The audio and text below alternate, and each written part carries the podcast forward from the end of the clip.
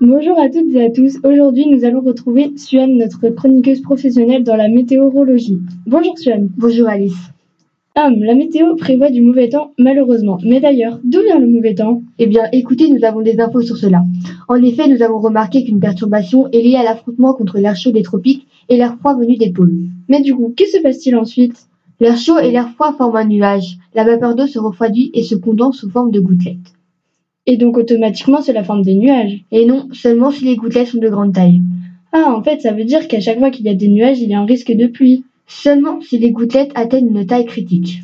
Et qu'est-ce qui fait que les gouttelettes sont de grande taille ou de petite taille La vapeur d'eau en montant va se transformer en liquide mais ne tombera pas directement.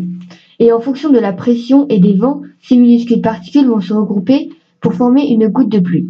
Et combien faut-il de ces particules pour provoquer une pluie Pour une seule goutte d'eau, il faut regrouper environ un million de ces particules.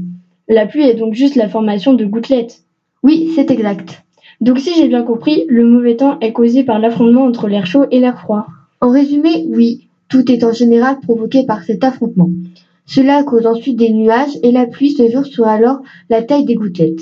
Et si les auditeurs veulent en savoir plus, où avez-vous trouvé ces informations C'est au programme d'SVT de quatrième, donc vous allez trouver ces compléments sur les manuels. Merci beaucoup, Suan. Je saurai maintenant comment invoquer le mauvais temps.